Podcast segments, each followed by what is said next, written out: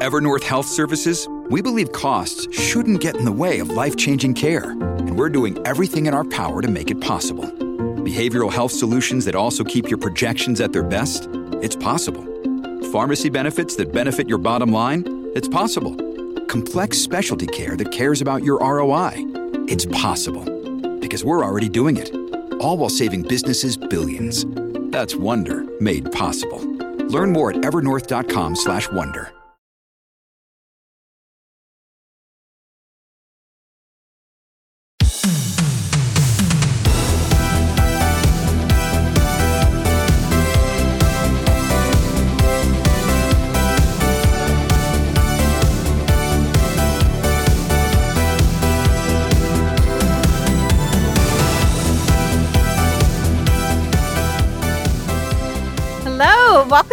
welcome to the Courtenay Turner podcast. I am here today with Floyd Brown.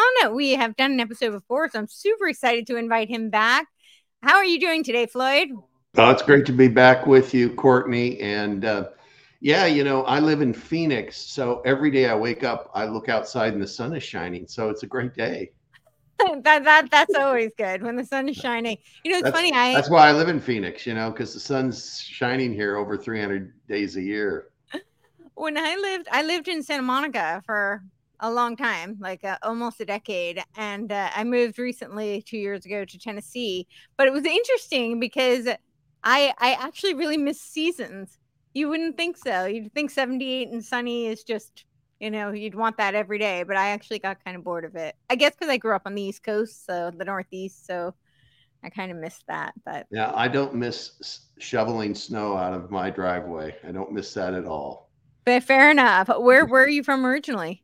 Well, I'm originally from Seattle, but I spent um, 15 years on the East Coast in uh, uh, really the DC area. So uh, I uh, I've had a little bit of uh, the Northwest, the East or Mid Atlantic, and then I've had California. I lived in California for a while, so I've tasted it all, and I'm I'm I'm quite happy in the sunshine. Yeah, no, I I like the sun too. I understand that. I went to school upstate New York, and uh, I don't I don't miss having it. It would snow through graduation every year, Yeah. like without fail. So yeah. Well, I there's so much to talk about. Uh, you, so you are you're an author. You just wrote a new book, Counterpunch. We talked a little. Yeah, fantastic, fantastic book. And you're and we can see behind you the Western. You founded the Western Journal. You've done political consultancy. So I one of the things I really wanted to ask you about is so I was just telling you before we started that I I was red pilled in 2020. So I was kind of late to the party, but you know that means there's hope for lots of others to wake up and join the party. and uh, I I think it brings a different perspective for me also. I have a lot of compassion for people who are still asleep because I know that for me and you know I'm sure it's different for everybody, but for me there were people really planting the seeds you know, very early on, but I wasn't ready for my own reasons to even look at it. Like I just, I just couldn't. I had too much cognitive dissonance. I had, you know, personal kind of uh, things that uh, my audience, I'm sure, has heard me say this many times. But my father was like one of these kind of just very traditional establishment Republican guys, and it was one of the main connections I had with my father. And so I was so afraid that if I started to look at anything outside of that paradigm that I would lose, you know, the support and connection that I had with my father. So I just wasn't ready. But when 2020 rolled around and the seeds were starting to be planted again, um, you know, my fiance who was super, super patient with me, but just kept planting the seeds, you know, not not pushing me, but just waiting for them to sprout. But I started to have light bulb moments. I was like, I could see all those data points from previously that were starting to connect. I was now ready to look at it, and because those plant those seeds had been planted before, I could connect the dots. And so I think that's just super, you know, valuable in because sometimes it's frustrating. You want everybody once you see something, you can't unsee it. So you just want every you want to scream from the rooftops, like, why doesn't everybody see what's going on? Um, there's all this just to share with you because I have noticed just in this journey the shift in media and I'm very curious, you know, as someone who's founded the Western Journal, which has been such a valuable resource, um, you know, and you've been, you know, very deep in this game for a long time. What are your thoughts on where the media has been, where it's going. You also talk about, you know, the triple M, like the the MIC, as I call them, you know, the the military industrial complex is the one a lot of people know, but like the medical industrial complex, and then one I think a lot of people don't think about that much, but the media industrial complex. So there was a very long-winded uh, uh, intro there. So you, take pick it up wherever you want. no, no, no. Those are really important questions, and it's important for people that um, are number one searching to uh, to to start to understand how the news media has been used in their lives to keep them asleep. Yeah. That's really important for people to understand. Now, I woke up young. I had an interesting uh, experience when I was 15 years old. Wow. When I was 15, I met Ronald Reagan. Amazing. Uh, uh, in fact, he was running for president in 1976 against Gerald Ford. He was the conservative alternative Mhm, to uh, then President Ford. mhm. And and and I got involved in that campaign as a freshman in high school, stuffing envelopes and answering phones and making telephone calls and going door to door. And so I, I got involved in this whole Reagan effort really ear early. By 1980, I took a full time job in the Reagan campaign, uh, which was as the state youth director for the state of Oregon. And then um, in 1983, when I graduated from college, I wanted nothing more than to be a part of the Reagan Revolution. So I hopped in my car. I had graduated from the University of Washington in Seattle, and I drove to Washington, D.C., and I took a job in the Reagan administration. And it was what I call a lottery ticket job because it is the job everybody wanted. Mhm. I was selected by the Reagan administration to be the executive director of the United States International Youth Year Commission. So, what is that? The United Nations had decided to celebrate 1985 as the International Year of Youth. And as part of that celebration, every country, including the United States, had to have a participating committee and I was chosen to head up that participation, which um, I call it a lottery ticket job because I literally was designated to go around the globe and represent the youth of America at all these international youth conferences. Wow. And and it was really during this job that I woke up because I had gotten involved in the Reagan administration because I was a conservative. right. I believed in Ronald Reagan. I didn't like socialism.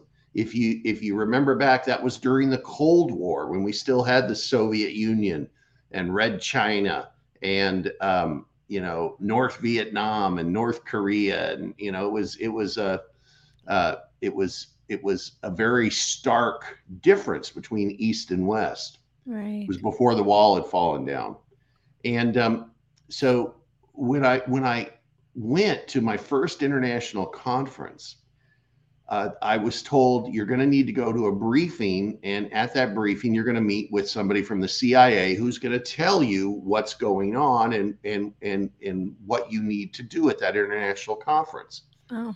And me, I was just this you know wide-eyed young person in my 20s. Right. I, I went to the briefing, and it was a very interesting meeting because I was told at the meeting now we want you to forget everything you know about being a Reagan conservative because when you go to these international meetings, Floyd, you're going to have to advocate for the new world order.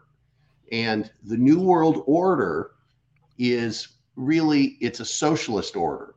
It's a it's an order where trade unions are powerful, where decisions are made more in a collective way, where individualism isn't as great as it is in the United States of America. And I said, why in the world would I want to do that? I, mean, I got involved in this because I wanted to advocate for the ideas of freedom. I want all these people around the globe to be free, free like I am, to Yeah. pursue my own ideas, to pursue my own career, to, you know, be whatever God created me to be. And um and, and I but th- they said no, your you have orders here, and your orders are to support the New World Order. But what was really significant was I said, why? And this is the response that I got way back then. It's because socialism is the only order that will unite the world. And we're in the business of bringing about a new globalist world order. So even back, this is 1983. Yep. Okay. You can see the Yeah. deep state, the permanent state. I, I call it in my book the behemoth state Mhm. was already well, well uh, in the track of pushing the new world order, and so, so I, I got quote red pilled way back then, Yeah. realizing that President Reagan, the leader of the country, elected by the people, okay, majorities in Congress for his party, the state, the government didn't care what his ideas were. Right. They were pursuing their new world order. And so um, uh, I rebelled against that. It, uh, it uh, uh, led to me actually leading a 13 nation walkout at an international youth conference. wow. Uh, I ended up getting investigated by the government. Um, you know, I had years of uh, hiring lawyers and and and fighting off the deep state, even as a young man, wow. because I wouldn't bow a knee to their socialist agenda. Good That's the you. way Washington D.C. works, and so I kind of woke up to the way the city worked way Mm-hmm. back then, and uh, so I've I've been fighting it fighting it uh, ever since. But to get back to what they're looking to do, it's really globalism Yeah. versus nationalism. You know, Totally. Are we going to be a, citizens of America or are we going to be citizens of some global government? They call and- it the global citizen. That's- right. And yeah. and so and so this is what I believe is the final battle. Now, I, I'm a believer in Christ, okay? I'm a Christian. Mhm. And in the Bible, it talks about uh, this final battle. It talks about globalism. And you have to realize globalism isn't new. That's the thing people need to understand. Yeah. Globalism is very ancient. Uh, There Mhm. were global empires in the past. The first was Nimrod from uh, Babylon. He built the Tower of Babel. yeah. And then there was Pharaoh, who was the Pharaoh of Egypt, was really the Pharaoh of the entire known world at the time. Yep. Or Alexander the Great, who conquered the entire known world. He was a globalist.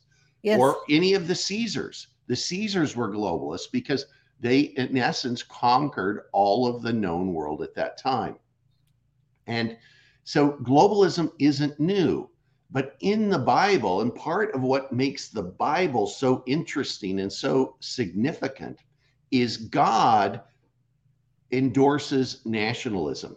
And in fact, he creates a nation. It's called the nation of Israel.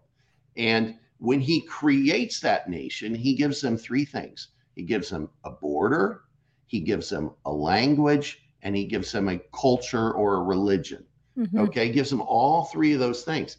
But he he tells them uh, to not meddle in other nations. In fact there's a couple of times when the children of israel were in their great uh, you know time in the wilderness when they were marching around. And you can read about all this back in in genesis uh, exodus and uh, uh, also deuteronomy but uh, during that time they were coming like for example to the borders of the land of edom and God specifically says, I don't want you messing with the borders of Edom. Edom. I've given you no land in Edom.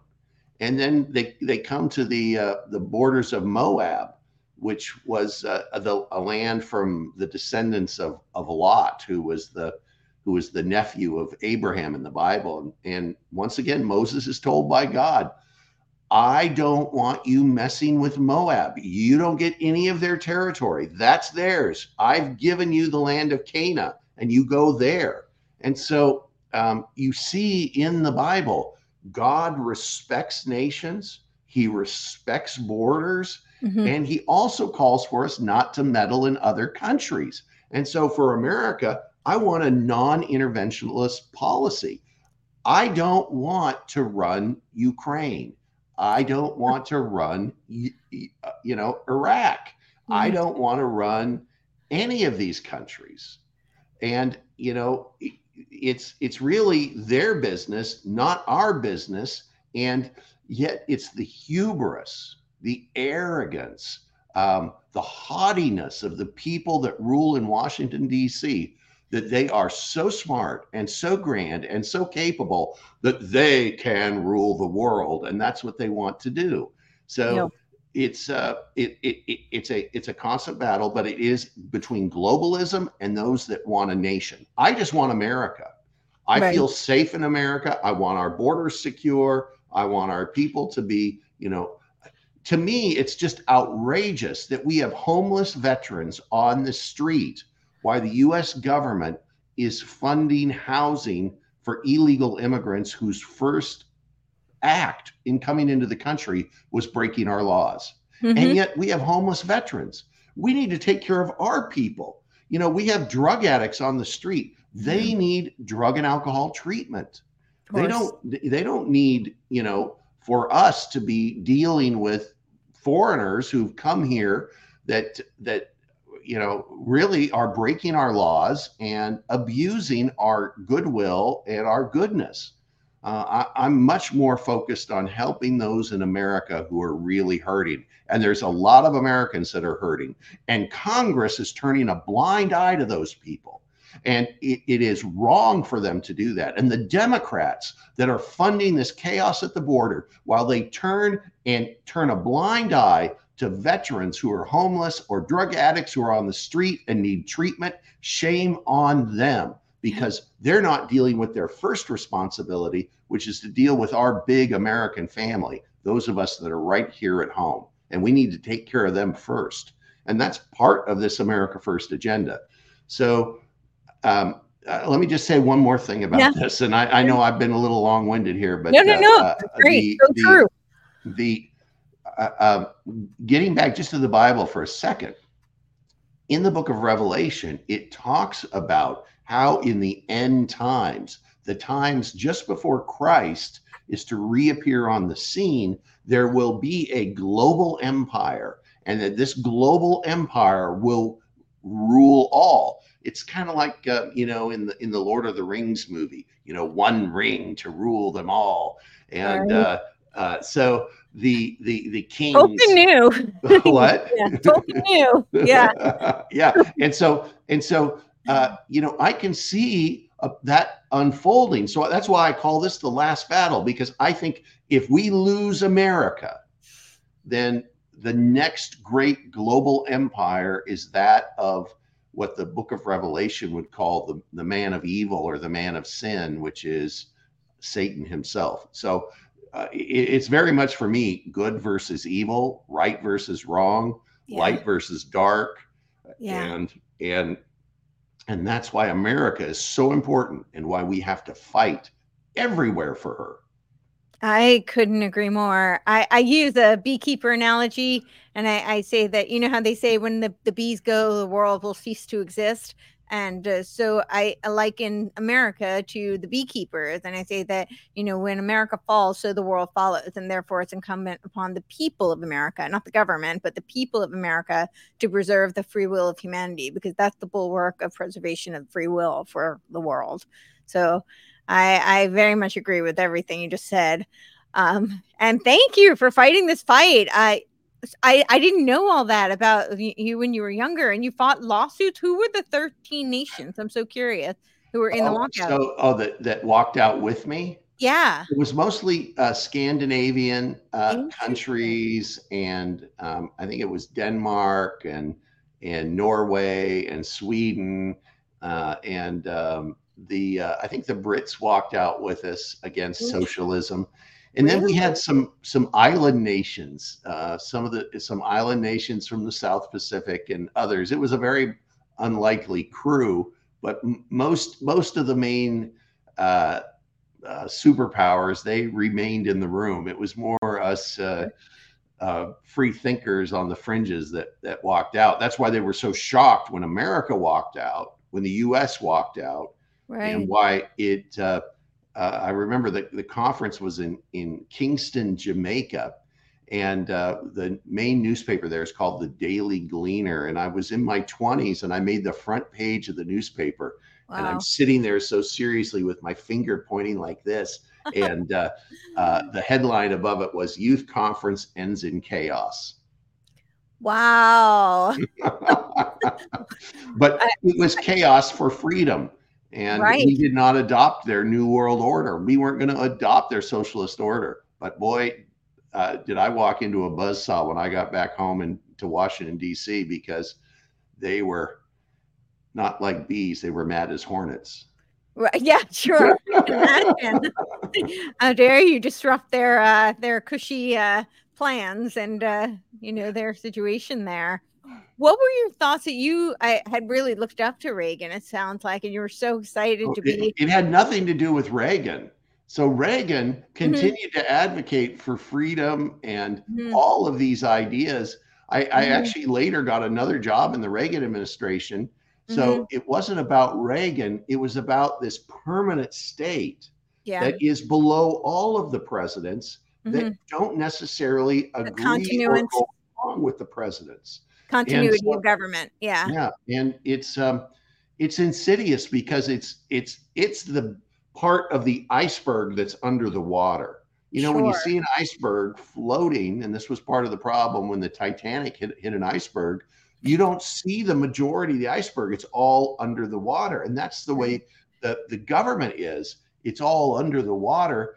And you know, you've got these leaders at the top, whether it's Biden or Donald Trump or Ronald Reagan, and the government below doesn't really obey it. Now, um, with Obama, you you had a leader that was in sync with the deep state. In Mhm. George W. Bush, you had a leader that was in sync with the deep state. And so between between you know, and, and it's not it's not Republican versus Democrat. That's the first thing people need to understand. I mean, that's should be pretty clear just from this whole uh, uh, uh, budget fight that we had this last weekend. It's Mhm. not about Republican or Democrat because the Republicans and Democrats come together to protect the deep Oh, state. yeah. And that's exactly what they did with this continuing resolution.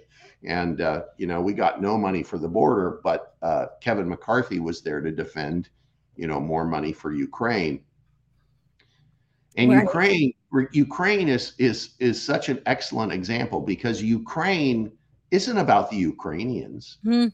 It isn't about helping things. It's Right. about generating profits through the use of munitions.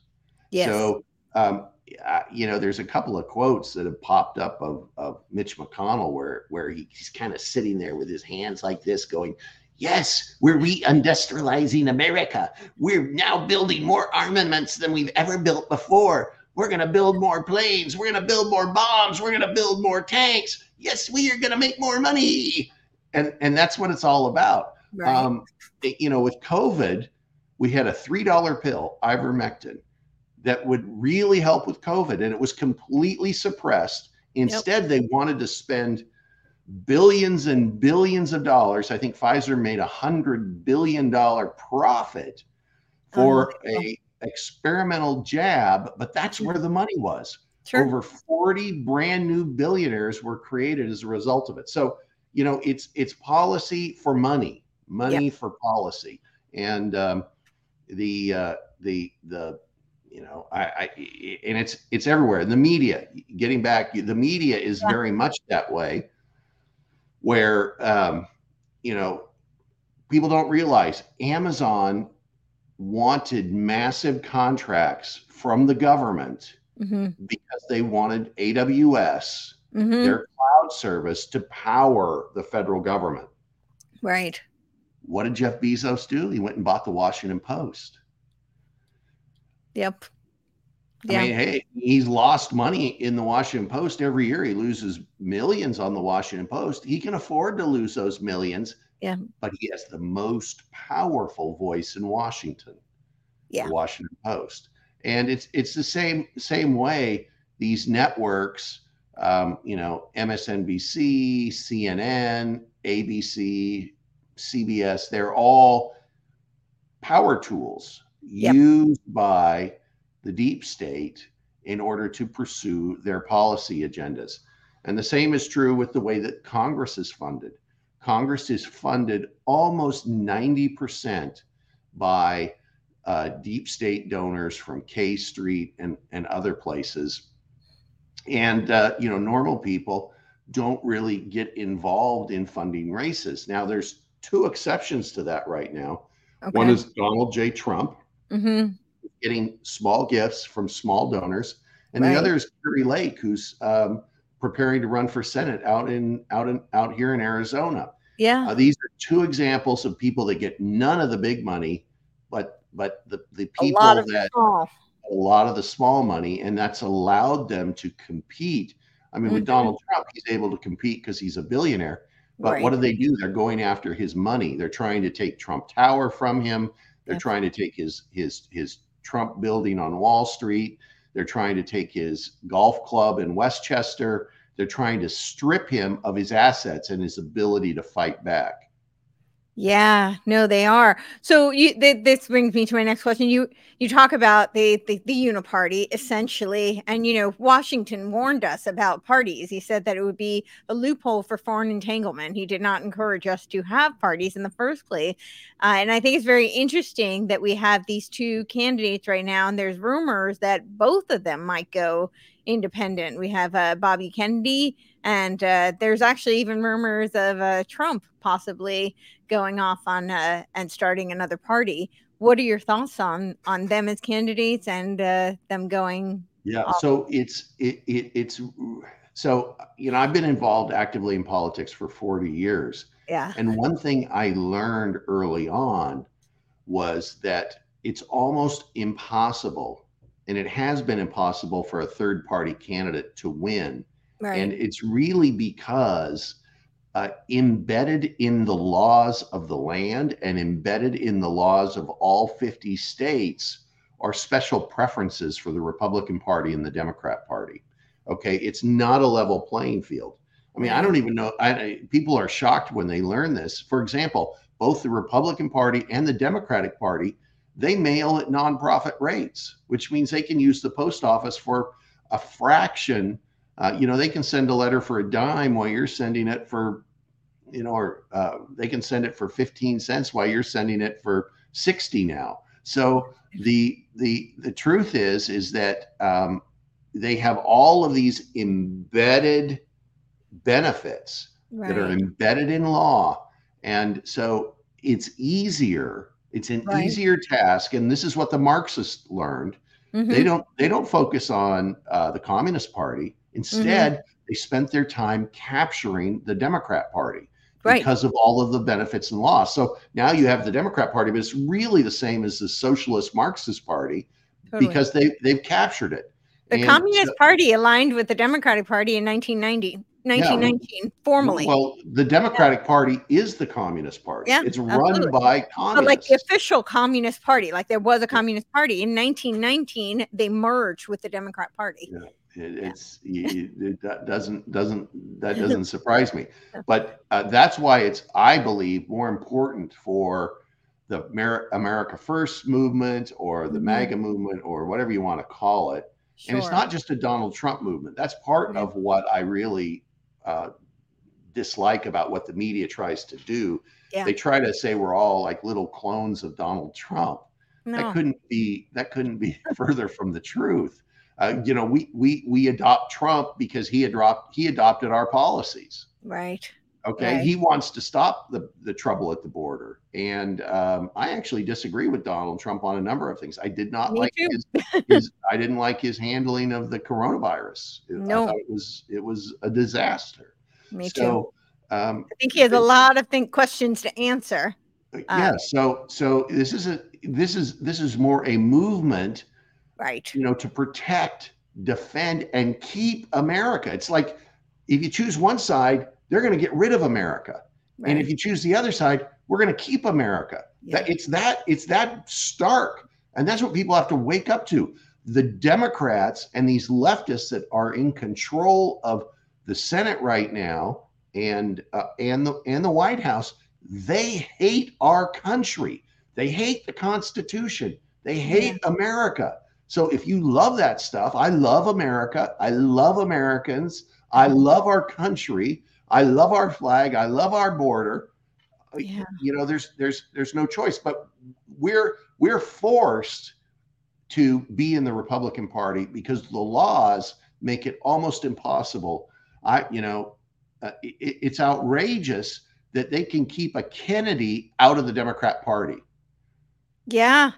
I mean, yeah, that but... shows you how dictatorial it has become that Robert Kennedy Jr. can't get a fair hearing, can't get a fair shot, can't get a fair um, chance at winning the Democrat nomination. He has to go independent, despite his history as a lifelong Democrat.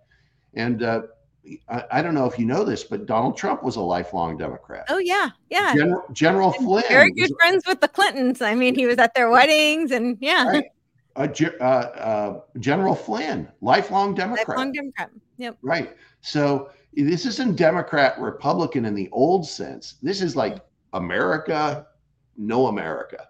Right.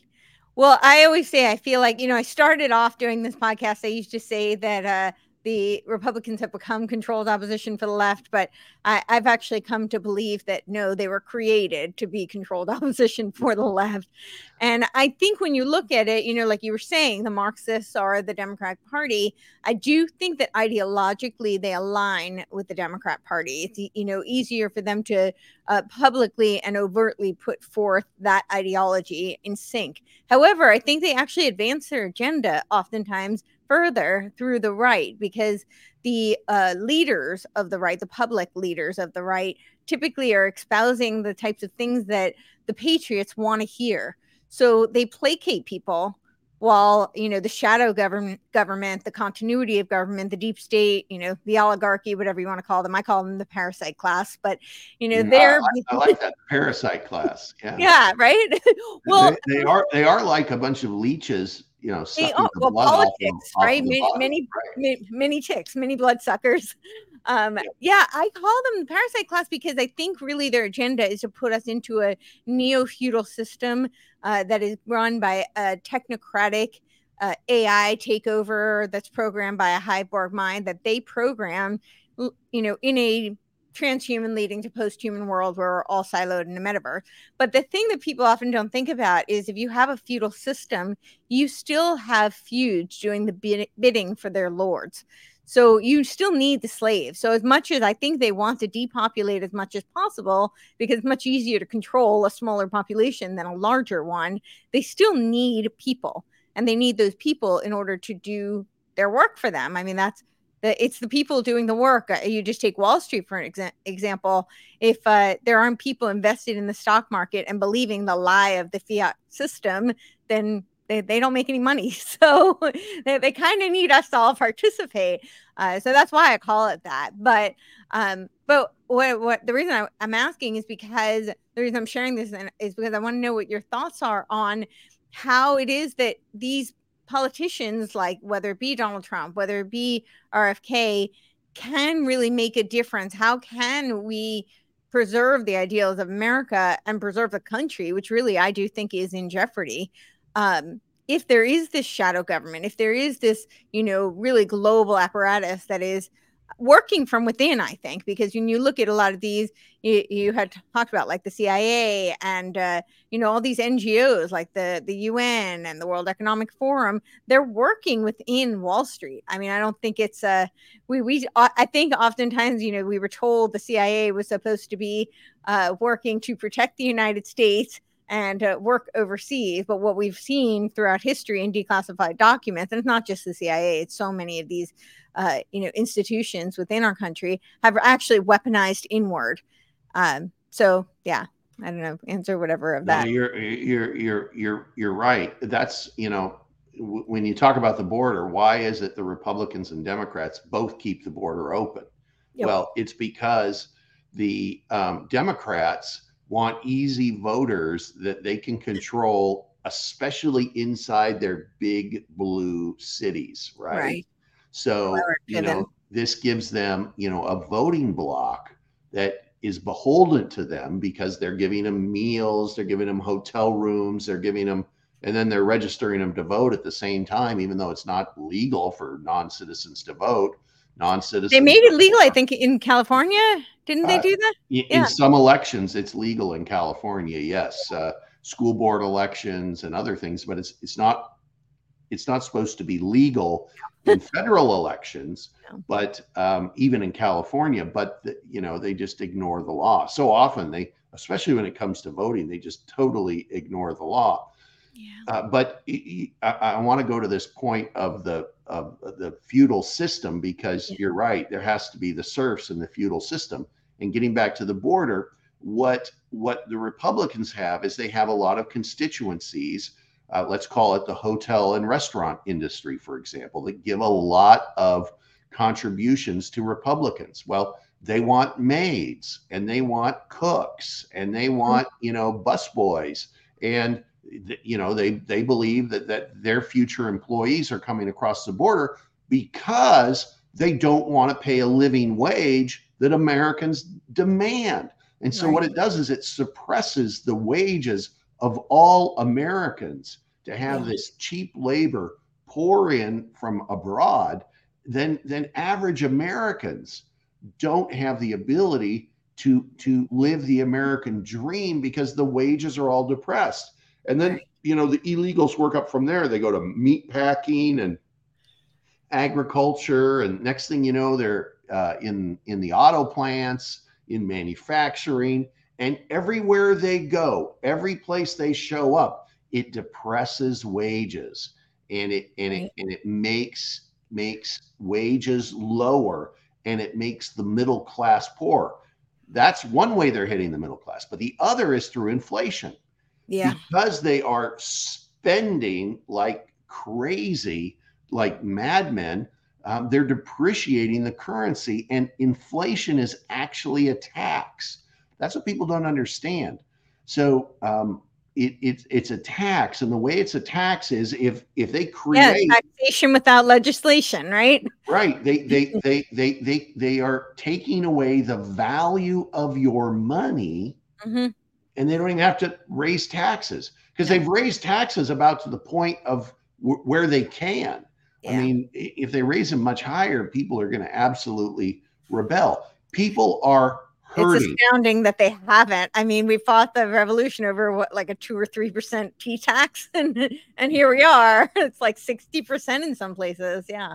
Yeah, and um, uh, it's uh, it's extremely um, uh, negative for the middle class, and the middle class is eroding. What they want is they want a super high elite way up here, you know, one percent or above, and then they want this massive, you know, teeming class of peasants that they can use for labor and manufacturing and will make sure that all of the bushes in their backyards are nicely trimmed and and uh, you know their pools their pool you know the pool guy comes by and there's not a leaf in that pool.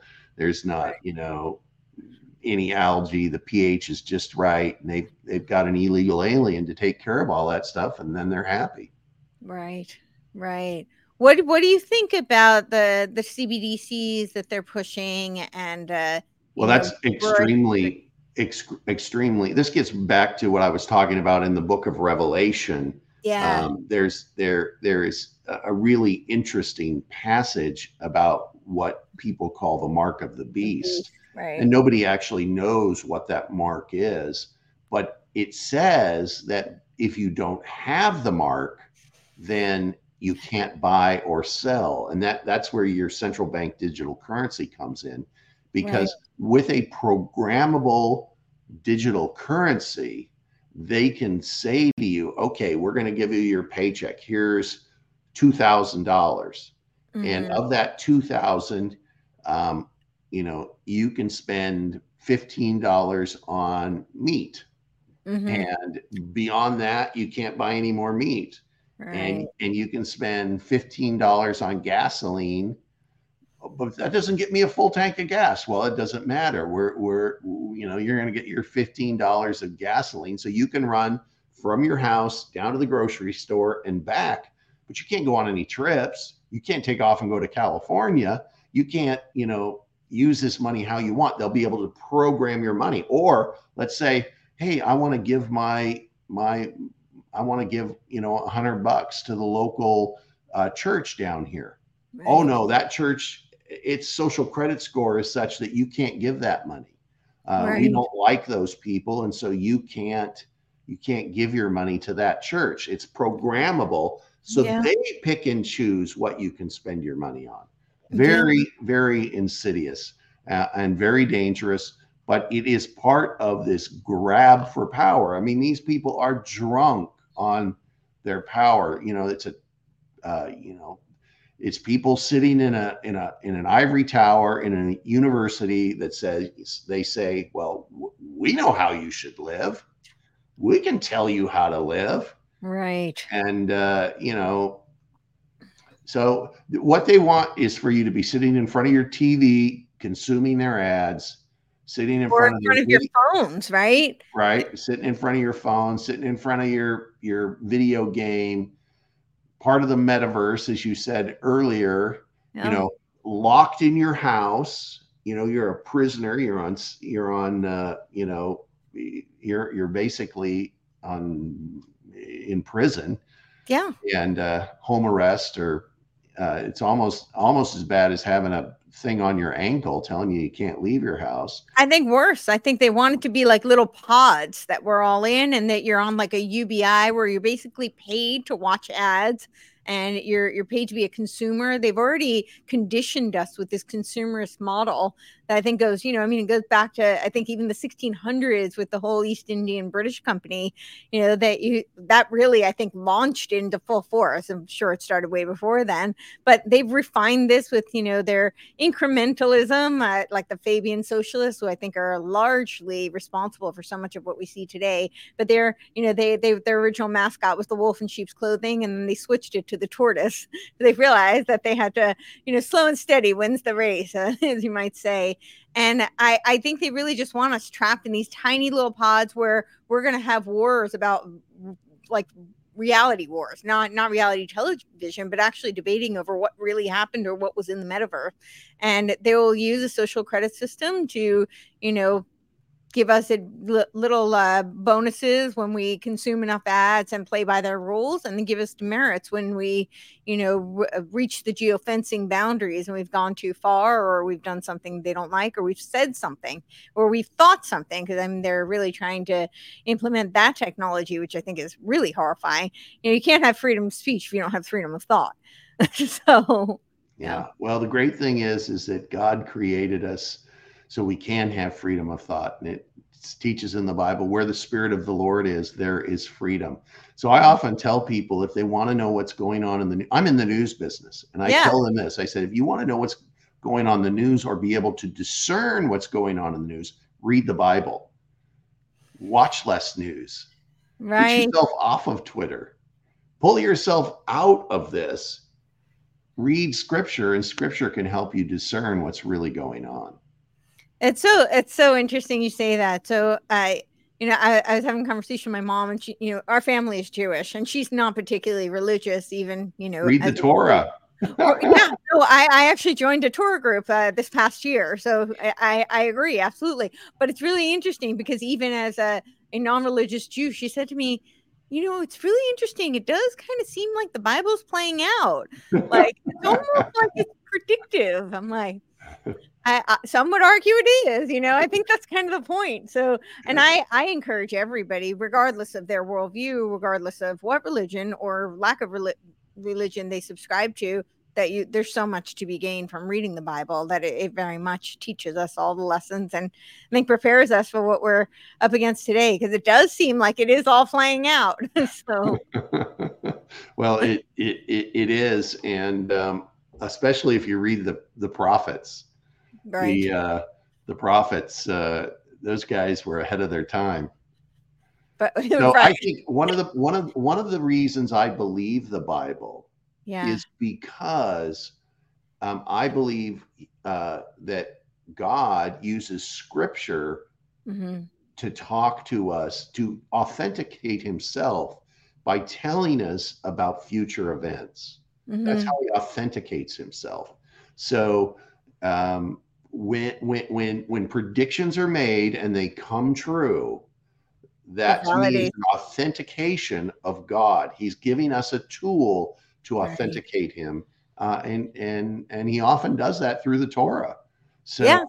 it's uh, it's uh, it, it is, uh, and as and as we learn more about archaeology, we realize, wow, the Bible's super accurate.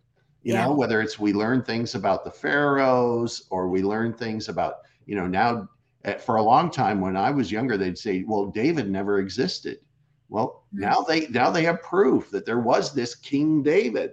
So it's uh, it's it's just fascinating to me that they are um, you know these people in the Hezekiah. You know, you can now go to Israel and go through Hezekiah's tunnel there below yeah. Jerusalem, right? This is all stuff from the Bible, and they found it. So yeah. it, it's it's it's incredibly incredibly um, real, and um, that's why this ancient book has relevance right up to today, in my opinion, because people don't change.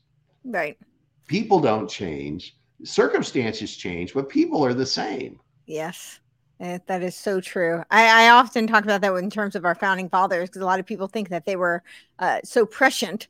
And I actually don't think, you know, I think they had a profound understanding of human nature, which, as you, you know, just expressed, human nature doesn't really change. And I think they really did understand the core of human nature. But I think that what they also understood was they were up against very much the same battles we're up against today you know when you look i think that's a huge part of why they structured the bill of rights the way that they did. You know that we're we're very unique in that regard that we are a country that has a bill of rights where it's codifying rights that were endowed by our creator. It's not privileges that are granted by the government. And what there's really no other nation in the world that has that and I think it's because they were watching what happened in the French Revolution. They watched the usurpations of powers from, you know, the British government. I, and when you look at the Declaration of Independence, they, I think they used the word usurpations. I, I think it was 30 times. I, I don't know exactly, but it was a lot. um, so, and when you look today, I mean, usurpation, that's a, like the main theme of what's going on today. It seems like every uh, freedom and uh, right, you know, inalienable right that should be, you know, a given is being trampled on constantly. Yeah. And uh, I also, an, another authentication of God in my mind is the land of Israel. I mean, if you think about it, uh, how ancient Israel is, mm-hmm. and yet it's still there. And yeah. yet God predicted in through the prophets that they'd be disbanded and they go all over the world. Yeah. But then they'd be called back together. That to mm-hmm. me, wow, what an authentication of these the words of these prophets Then the fact that Israel there's this deep calling somehow Jews from all over the globe are going back to Israel to that historic homeland in their mm-hmm. language it's the only ancient language which has come back and is now spoken every day. You, you can go to Israel and you can listen to people speak Hebrew, and it's it's it's it, it, and it, and it's an ancient language. It's yeah. just it's so it's so fascinating to me, and it's an authentication, I believe, uh, of of God. Yeah. What are your thoughts on on what's going on with Israel? Because I, I think it's, you know, they're what what happened with the COVID and the, the the vaccines, and it really does look like genocide. And there's also just rampant anti-Semitism. They keep resurfacing the same old tropes. I mean, the same tropes from Nazi Germany, the same tropes from the pogroms of the early 1900s, and uh, they, you know, they tweak them and refine them, but people Yeah. i personally think are being very misled and very deceived and i actually think it's intentionally designed to i think it's psyop intentionally designed to overthrow both christianity and judaism because they want to usher in you know the the new one world religion what what are your thoughts on all of that No.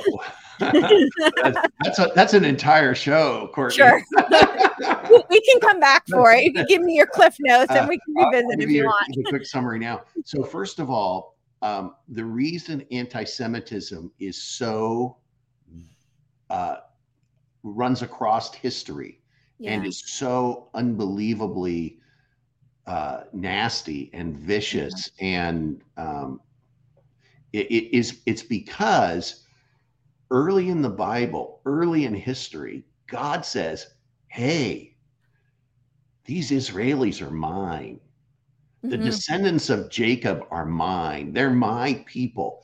And i am going to bless it says of abraham i am going to bless all nations through the seed of abraham. Okay?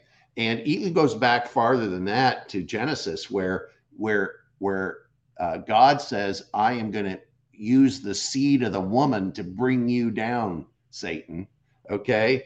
And so he he he he chose israel they're his chosen people they are his chosen vehicle and so as a result of that satan always wants to kill them off okay because if Satan can kill all of the Israelis or all of the Jews, then he wins in his mind. right. And so throughout history, all of these different globalist powers, first of all, I was talking about those global empires. There's one thing that's always in common every single globalist declares himself God in the end. Pharaoh said, I'm God. yep Nimrod said, I'm God. Caesar said, I'm God. Okay. They all, they're, they're God, right? yep Okay. And, um, but, you know, um, The- and you, you all know a Harari now. This is the this is the Gnostic worldview, right now. n- No, Yuval Noah Harari says that they are going to supersede the biblical God, 'Cause- and his justification is that the biblical God can only create organic life, and they will create inorganic life. But I'm sorry, I I- interrupted. Go no, no, no, no, no. I know that, and that that's another show. But uh, um, so God doesn't choose to create automatons. He Yeah. creates people with free will, and He wants us to love Him based on our own free will. Yeah, And so, um, uh, what's happening in Israel, I believe Israel is being supernaturally recreated. But at this point yet, uh, I would say they haven't uh, been spiritually recreated. right. But they will be because scripture says there will come a time when they are going to look to the sky in unity. Every single person in Israel is going to look to the sky and they are going to say, Wow, there's the Lord of hosts, and he's there to save us now. Okay. yeah, And it's going to be amazing and supernatural and it's going to be wild. And and the Bible predicts it and I believe the regathering is the beginning. God, you know, God works on a different time scale than we do. He's literally outside of time. I keep telling him he needs to work on my time scale, but it doesn't seem to happen. Yeah, But but um uh, and and Israel today is a secular nation. very haven't- much so. They they have not re-embraced. Now, some people in Israel have, Sure. uh, you know, embraced there's there's that I mean, there's some people that want to rebuild the temple, and there's Yeah. some people that want to start the sacrifices again. And you know, there's the Temple Institute that's rebuilt the menorah and rebuilt the different, you know, um, implements that were in the temple.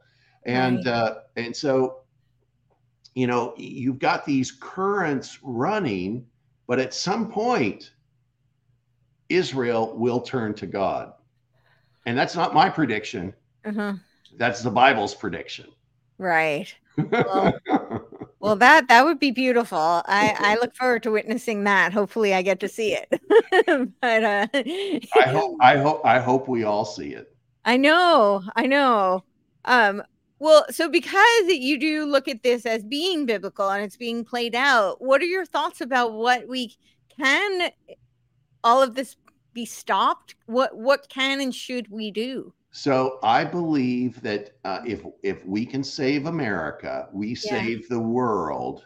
Yeah. All the time, um, and that uh, uh, that's a that's a good thing. I mean, I believe that uh, you know this is a time when I believe the Gentiles can mm-hmm. embrace um, God the Father, God the Son, God the Holy Spirit, yeah. and um, you know it's it's a time and and and at some time the chance to embrace God is going to go away. But mm-hmm. right now, the most important thing people can do in their life is they can, you know, pick up scripture, learn mm-hmm. about the God of the Bible, mm-hmm. um, the God of uh, Abraham, Isaac, and Jacob, and they can uh, learn about that and then make decisions on whether or not they're going to follow him. And mm-hmm. for me, I'm going to follow him, mm-hmm. and uh, uh, that that uh, is the most important decision I've ever made in my life. The single most important decision is whether or not to follow God or not follow God, and uh, I'm really comfortable in that decision and uh, and, and it really drives a lot of what I do. And, and it's frankly, Courtenay, why I have no fear. Mm-hmm. The Bible says hundreds and hundreds of times, fear not, for I am the Lord your God. I don't have to fear. I don't have to quake. I have someone who's stronger, who's pleading for me and who's watching over me and who's keeping me and protecting me and and he can protect and defend anyone that's listening right now. Yeah. I love that. Yeah, we have a, a lot of fear mongering going on right now, and uh, you know, as you you were talking, we were talking about the media. It seems to be one of their primary uh, goals and missions is to propagate fear, uh, which you, drives. You, yeah, when when you're living in fear, you can't be what God wants you to be. Right. God wants you to be live your fullest life. Mm-hmm. He wants you to live the happy life, the mm-hmm. complete life. And uh, you can't do that in fear.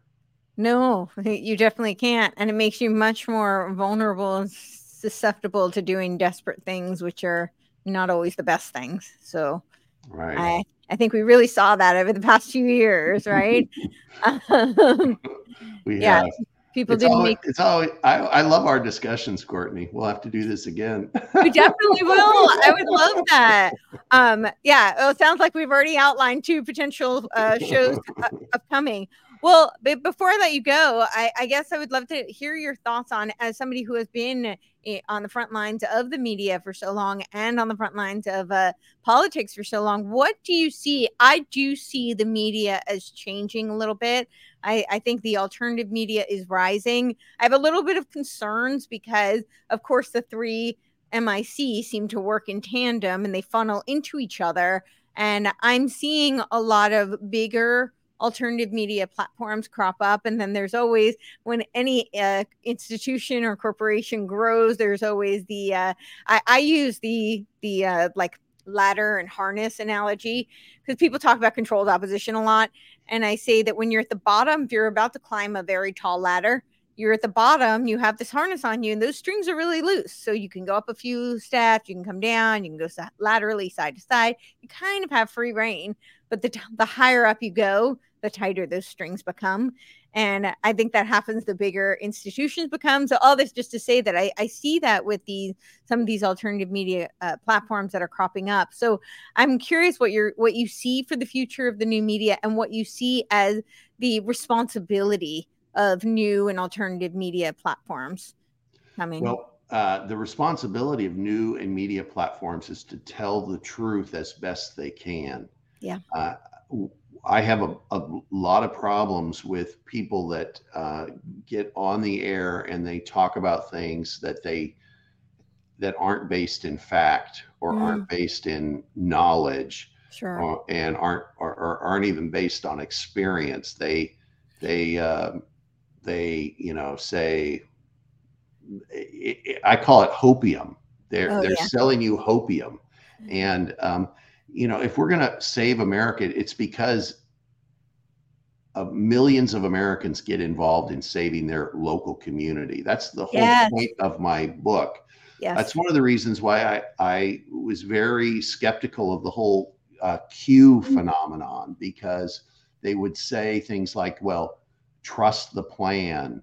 Operation Trust, 1921. It seems Right. awfully It's- it's- similar. It's, it's, you know, it's all going to be okay. You can sit and watch it unfold. No, if you want to save America, then you are going to get off of your couch, yes. off of your chair, and you're going to go to your local school board meeting. or you're going to go to your local town council meeting, or you're going to go to your local county council meeting. You are going to become engaged. You're going to run for office. You're going to run for state legislature. You're going to run for mayor. You're going to run for school board. Right. We have to fix the country. We do. We, that means you and I. And and so uh the new media is really significant and important. I have spent my entire career basically in new media, and um, I've seen so much change over the course of the decades. And now it's just flowering. I mean, shows like yours and hundreds of others reaching thousands and thousands of people. It's it's really vital and important, but it's also important for those people to keep their information based on truth. And so that's why at Western Journal, we have very strict editorial standards. You can go to our website and you can read our editorial standards, and, and you will know once you've read them that we live by them. Because our job is to let you make the decision, but to provide you with, with the, the information you need, need to make good, quality, informed decisions. All that to say, I am very optimistic. I'm optimistic because of the new media. I'm optimistic because of candidates like Kari Lake and Donald Trump and others that are that are out there, you know, doing what they can really against their own self-interest to Sure. save their country. And Yeah. um, I, I'm I'm very optimistic that in 2024 we're going to see a whole new group that's awake and realigned and voting for the freedom of America. Well, I I will hold on to that. I really hope to see that too. What do you think with the uh, elections? Because you know the uh, ooh, the uh, integrity. I'm sorry, I just kicked my uh, my camera there. no worries. getting too excited under the table. yeah.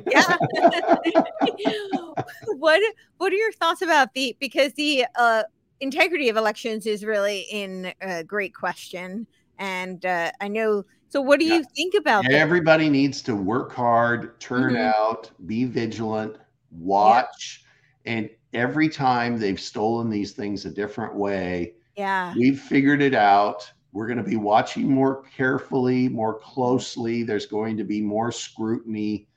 Uh, it's getting more difficult for them to steal things, but Oh. that means every one of us have to grab our oars, pull together, and take this country forward. They, they, th- there has been, you know, problems with these elections, but I'm, I'm hopeful that in 2024, a lot of those problems are going to dissipate and go away.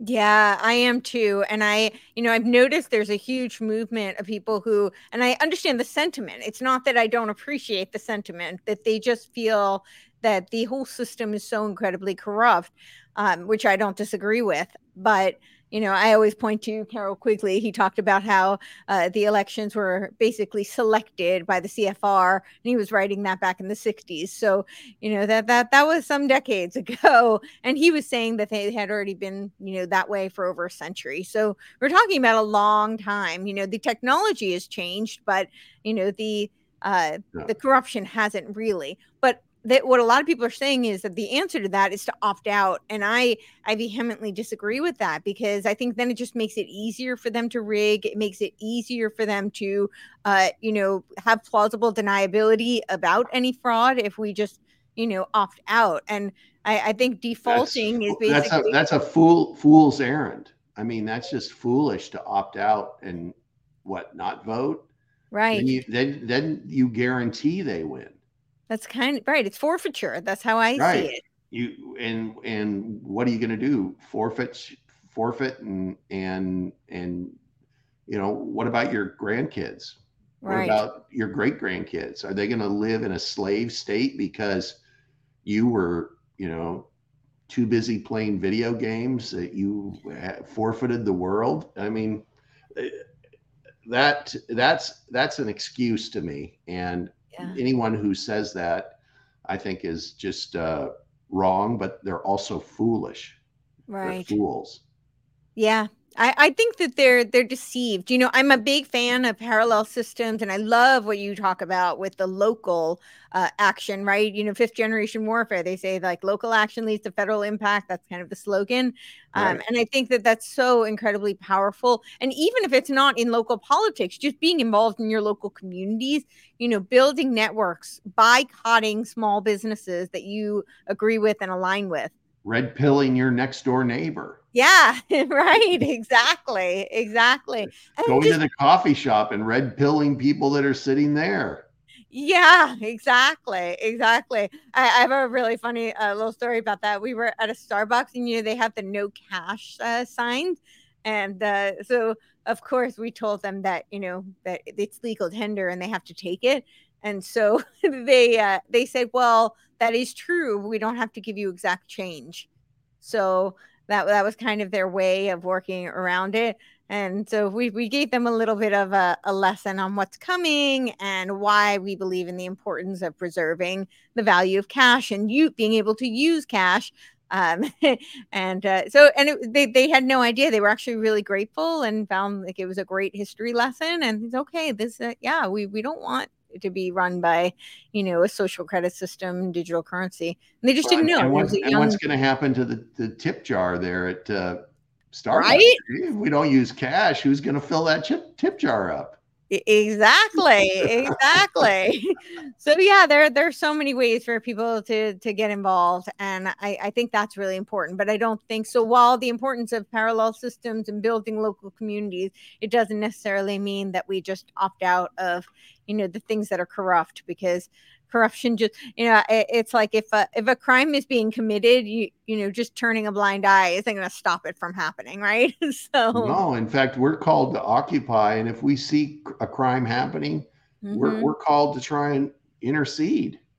Right right. You know we want we we we want to be that good samaritan Absolutely. Well, well, I could talk to you forever, and uh, hopefully, we will have an opportunity to do this again soon. But if you have anything else you want to leave people with, please do. well, if you haven't gotten the book Counterpunch, go get it because it's yes. it, it's great. It outlines all of these different things we've talked about in in some detail, but it will also help wake up somebody who you have that's a friend or a neighbor or a family member.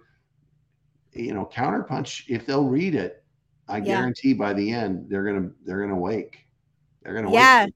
They're not gonna be in a slumber anymore. So, and uh, you know the the the unlikely alliance of Americans fighting back for faith and freedom, which is the subtitle of the book, Courtenay.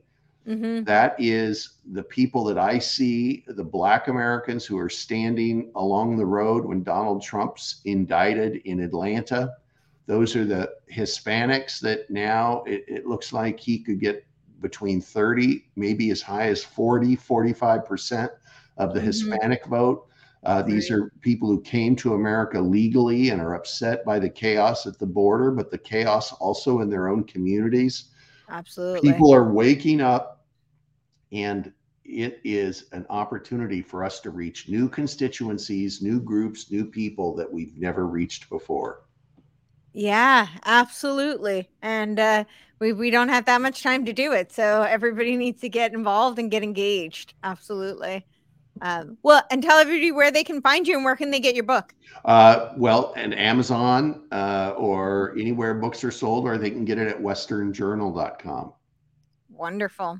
All right. And we produce news every day. If you don't have the Western Journal app, you can get it from, you know, the the the uh, Apple store, app store or the Android store, any any of these places that have apps, you can get the Western Journal app, and it'll give you your news, and it's free every day.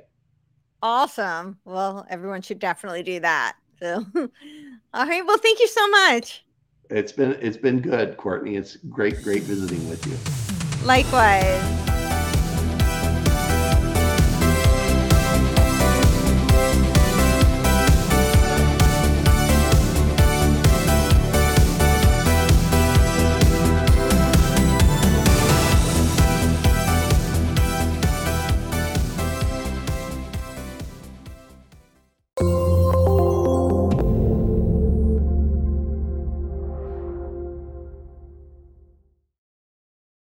This podcast is a part of the C Suite Radio Network. For more top business podcasts, visit c-suiteradio.com.